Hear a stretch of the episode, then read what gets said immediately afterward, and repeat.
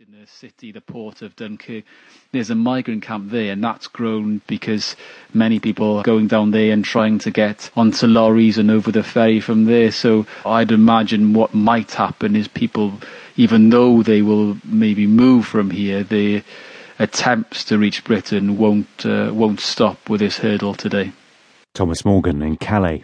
On one thing, European politicians do seem united that the system, when it comes to dealing with the vast numbers of migrants coming to the continent, is not working.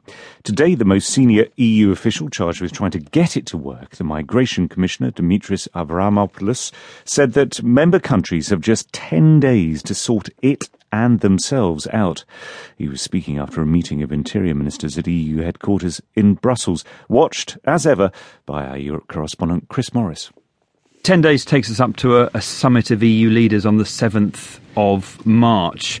Uh, when they met last week, you'll remember to talk about the deal over Britain's renegotiation of the EU. They also spent hours at that summit arguing over migration, and all that came out of it was let's meet again on the 7th of March. And Angela Merkel is insistent that she needed that meeting and she needed progress at that meeting because it comes a few days before Germany holds important regional elections in three parts of the country, elections in which her party could do badly if she can't produce something which says this, she's got some control over migration policies. Part of it's driven by the fact that elsewhere in Europe, throughout the Balkans, we're now seeing countries take matters into their own hands. And if that proliferates, uh, then the idea of a common European solution to all this will almost begin to disappear. The other development today is Greece recalling its ambassador from Austria. What, what's all that about?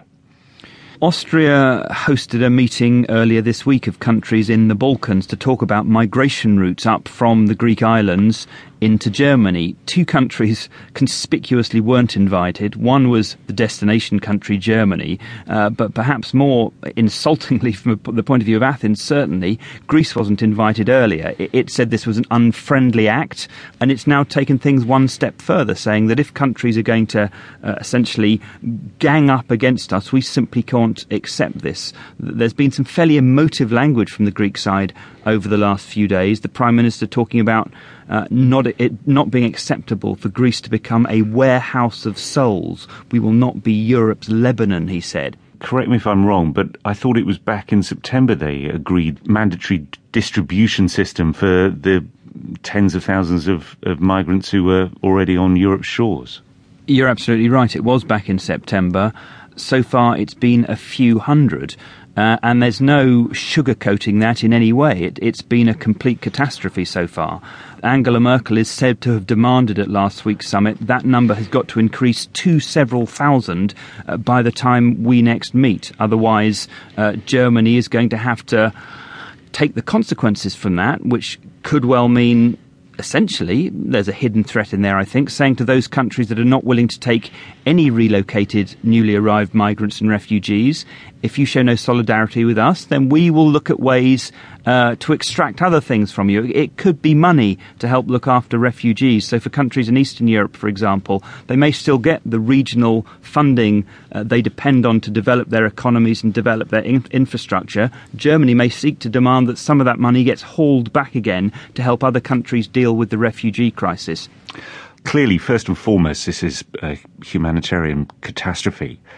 But how far do you think uh, this does also threaten the European project? I think it does threaten the European project because we are beginning to see countries ignore agreements that are supposed to have been finalised at the European level. Just this week, the Hungarian government has suddenly said it's going to have a referendum to see if Hungary should abide by that. And I think if we're going to get into a situation where any country believes they can have a referendum on a specific issue like that, that's when many of those European structures will begin to creak at the seams.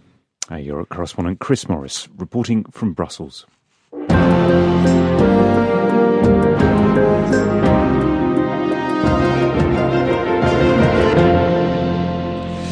The dispute between the technology giant Apple and the FBI remains unresolved. Whether Apple should comply with a court order to help the FBI break into an iPhone owned by one of the Islamist shooters in the San Bernardino massacre. But on one thing, the two sides uh, are in agreement. Yesterday, the boss of Apple, Tim Cook, said that the issue was hard. Today, the director of the FBI